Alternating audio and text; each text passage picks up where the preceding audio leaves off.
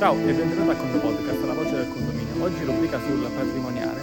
Andiamo ad analizzare in maniera approfondita quel che succede proprio nella situazione patrimoniale in un caso standard, ovvero abbiamo sulla sinistra le attività e sulla destra le passività.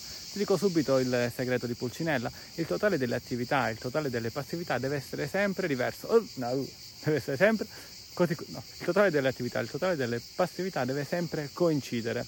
Questo non significa che deve essere sempre a zero. Appena crei un condominio chiaramente è zero. Una volta che ci lavori il valore dovrà sempre essere identico. Quindi se attività 10.000, passività 10.000.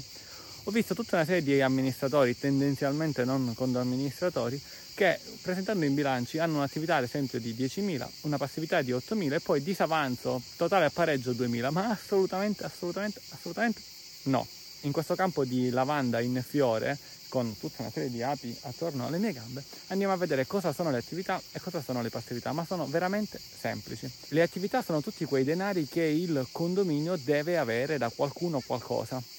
Le passività sono i denari che deve dare. Qui stiamo parlando di un bilancio di competenza, non eh, di cassa. Quindi io devo avere, ma non ce l'ho, devo dare, tendenzialmente dovrei averle e quindi da chi devo avere i soldi? E quindi sono attività. Io in questo momento non sono Antonio, ma sono il condominio. Io che sono il condominio, devo avere denari da chi? Da tendenzialmente da condomini e i soldi che ho in cassa, diciamo per semplificare dalla banca. Però posso anche dover avere dei soldi, ad esempio, dai fornitori. Cioè, ad esempio, quando c'è una cauzione, apro un'utenza e do 200 euro in cauzione, ecco, dovrò avere questi soldi indietro. Ma per semplicità, due valori principali sono quelli che sono in cassa, è facile da immaginare la banca, e quelli che devo avere da condomini. Quindi attività, crediti verso condomini e queste vengono divisi poi per esercizio. In linea generale possiamo anche sommare, avere tutti i crediti che ho verso i condomini, però li possiamo anche spezzettare in esercizio ordinario, esercizi precedenti, esercizio straordinario e così trovi nella visualizzazione. E poi ci sono i soldi in cassa, cioè i soldi che ad esempio ho in banca, 2000 euro in banca, in un certo senso sono in banca in quel momento la banca, se dovessi chiudere il condominio fra 5 minuti, li avrei in questo momento, li potrei ridare ai condomini e quindi sono quelli in banca ma sono anche assegni, sono anche i contanti. Con questi soldi io cosa posso fare? Posso pagare le mie passività. Infatti se domani mattina il condominio chiude, chiudo, ciao, arrivederci, no aspetta, prima chiudiamo il podcast, poi chiudiamo il condominio, con tutti i soldi che ho nell'attività devo pagare le passività. E cosa sono le passività? Molto semplici, i debiti che ho.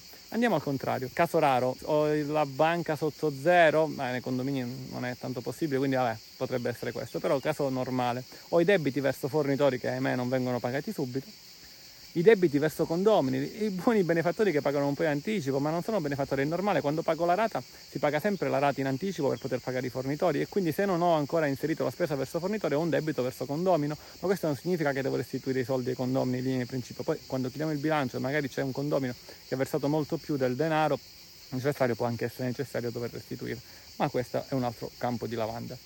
Quindi ho i debiti verso fornitori che devo pagare, e come si creano? Andando a inserire un movimento non contabilizzato e poi ho appunto i debiti verso i condomini. Dopodiché un fornitore, e quindi potremmo avere debiti verso erario, potrebbe essere sottolineato, visto meglio come debito verso erario, il fornitore l'agenzia delle entrate in un certo senso, e quindi viene anche dettagliato, ma possiamo anche raggrupparlo nei fornitori eh, così come i debiti verso condomini. Il condominio va a spezzettare nei vari esercizi, come per quanto riguarda i crediti, anche per i debiti, le passività, l'esercizio ordinario, straordinario e gli esercizi precedenti. Quindi, come dicevo, abbiamo la somma delle passività. Ci sono anche poi delle altre voci, ma qui non è ora utile dettagliarlo, anche perché, come vedi, sto sudando.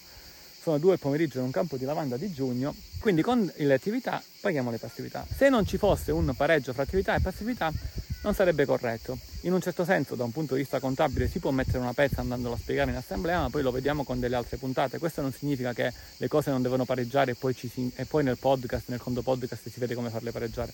È solo che magari si eredita una situazione che non pareggia e bisogna capire come fare poi in assemblea affinché, in un certo senso, eh, si accontenta in maniera corretta e civilistica, chiaramente, l'assemblea. Come faccio ad avere un credito verso i condomini. Quando c'è una spesa verso un fornitore, mi aumentano le passività e di conseguenza un credito verso i condomini. Quando invece i condomini mi versano la rata e non c'è una spesa verso fornitori, non c'è un movimento verso fornitori, ho un debito verso condomini. I soldi che versa un condomino dove li versa? Li versa sempre sul conto corrente, immaginando di non avere nessun fornitore in questo momento, nessun movimento, ho un movimento di passività verso i condomini, un movimento di attività nella banca va a pareggiare. Comunque poi tutte queste tipologie di movimenti li vedremo in successive puntate del Conto Podcast proprio fatte su cosa succede fra attività e passività quando vengono versati dei denari. Una cosa importante sin dall'inizio, da quando abbiamo fondato l'azienda, è che il patrimoniale non viene scaricato in Excel, che non ci va, che in nessun modo venga modificato qualcosa, non deve esserci proprio la possibilità. Poi è chiaro che con Photoshop sono tutti bravi. Come parola chiave lavanda, con il Condo Podcast è tutto, un caro saluto dall'ingegnere Antonio Bevacqua e a Condo presto.